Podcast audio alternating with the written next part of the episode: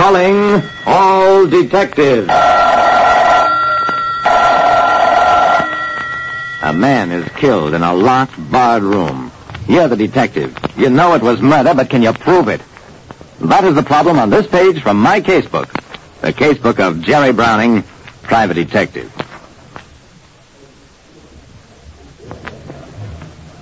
Let me, Jerry Browning, private detective, tell you something. There are killers so clever that they defeat themselves. I left police headquarters, walked to my car, got in, and drove straight to the Claymore Arms Hotel, where Stephen Holly lived.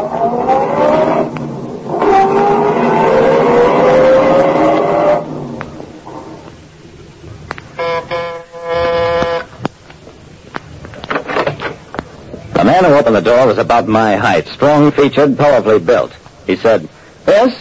What is it? Mr. Holly, I won't waste time. Sandage was found dead in his room this morning, shot. Police say it's suicide. I know it isn't. Holly invited me in, sat down, calmly lit a cigarette. Really? How can you be so sure, Mr. Browning? Because Sandage came to see me a few days ago. He was afraid of being killed by you. Holly didn't flinch. John suffered from that delusion for years. Apparently, it drove him to suicide. It was no delusion, and it wasn't suicide. No matter what you or anybody else says. Holly smiled. You intend to prove that I killed him? I smiled, too. Yes. Unless you want to save time by confessing. no, I'm afraid I can't accommodate you, Mr. Browning. And even if I did kill John, which, mind you, I don't admit, I doubt very much that you could prove it. I got up. Mr. Holly, that's the most foolish thing you ever said in your life.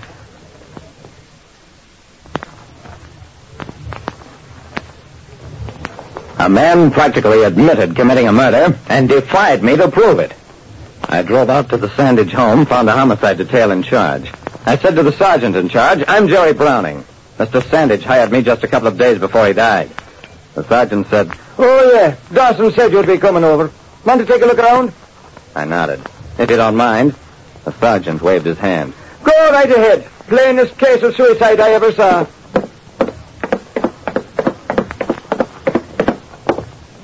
I went upstairs to the master bedroom where the body had been found. The first thing I noticed was that the bedroom door had been removed and was propped up against the wall. It was a very heavy, massive oak door, as were all the doors of the house. While I was standing there, I heard footsteps behind me. It was the sergeant. He said, Looking at the door, Browning. Well, we had to take it off the hinges. Only way we could get in. I nodded. Locked from the inside, eh? And how? Locked and on a chain besides. And look inside. Bars over the windows. A straight drop to the ground. No trees nearby. No other windows in line with this one. And we found the gun on the floor by the bed. You still think it was murder? Did you check the room for strange fingerprints? The sergeant was amused. Sure. As soon as Dawson phoned, telling us you were at headquarters making a fuss.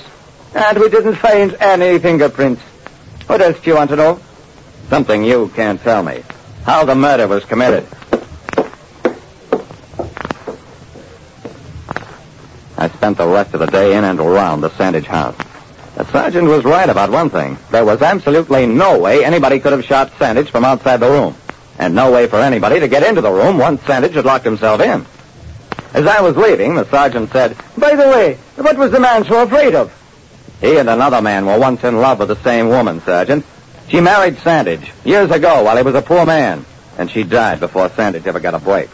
Sandage felt that his rival always blamed him for the woman's death. Well, thanks for your cooperation, Sergeant.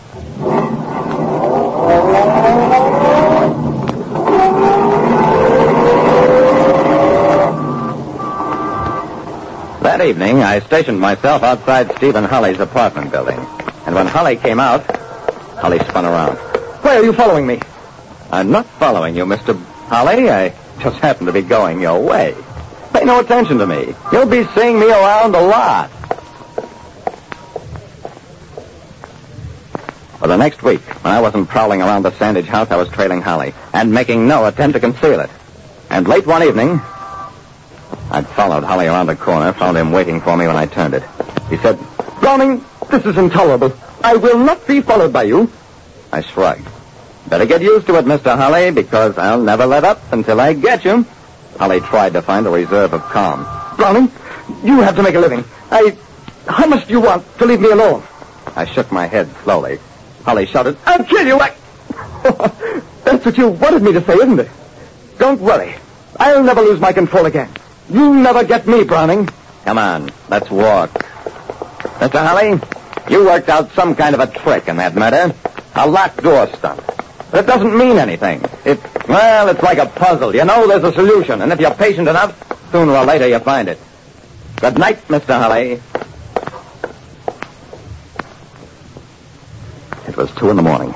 I'd been asleep for hours when the inspiration hit me. I sat up in bed, grabbed the phone, made two calls before I located the homicide sergeant, also home and in bed. I said, I know it's late, but this is important.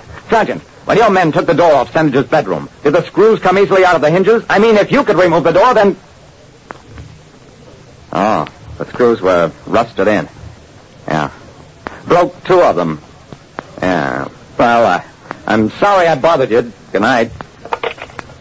But the next morning, I was back at the Sandage house again. My dream image of that door being removed from its hinges was so real, I had to check it for myself. The sergeant was right, of course. Something like that would never escape his attention. I stood for hours before that door, still off its hinges. I rapped it, tested, practically beat my head against it because I knew that door held the answer. And then it came to me. My idea had been right, removing screws not from the hinge, but from the lock. It was just a question of shifting attention, and I had it. I got the sergeant on the phone again. Come on over to the Sandage place. Yeah, I've solved it, but I don't want to touch anything without a witness. The door had a big ornate handle in keeping with its methodness. The screws came out of the lock at a touch, and behind the lock was a hole big enough to put a man's fist through. Or a revolver. That evening, I was waiting for Holly as usual. When he came out, I fell into step with him. I said, Well, Mr. Holly, I finally solved the puzzle, the trick with the lock.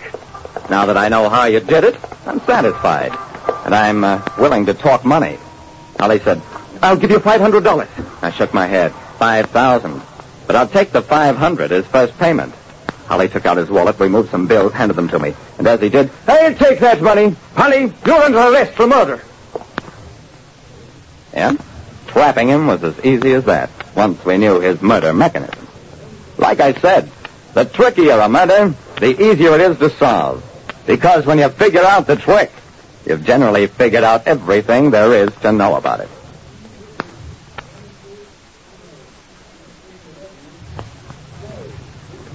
Listen next time to Calling All Detectives. Mystery drama, mystery quiz, and a chance for you to match wits with yours truly, Jerry Browning, private detective.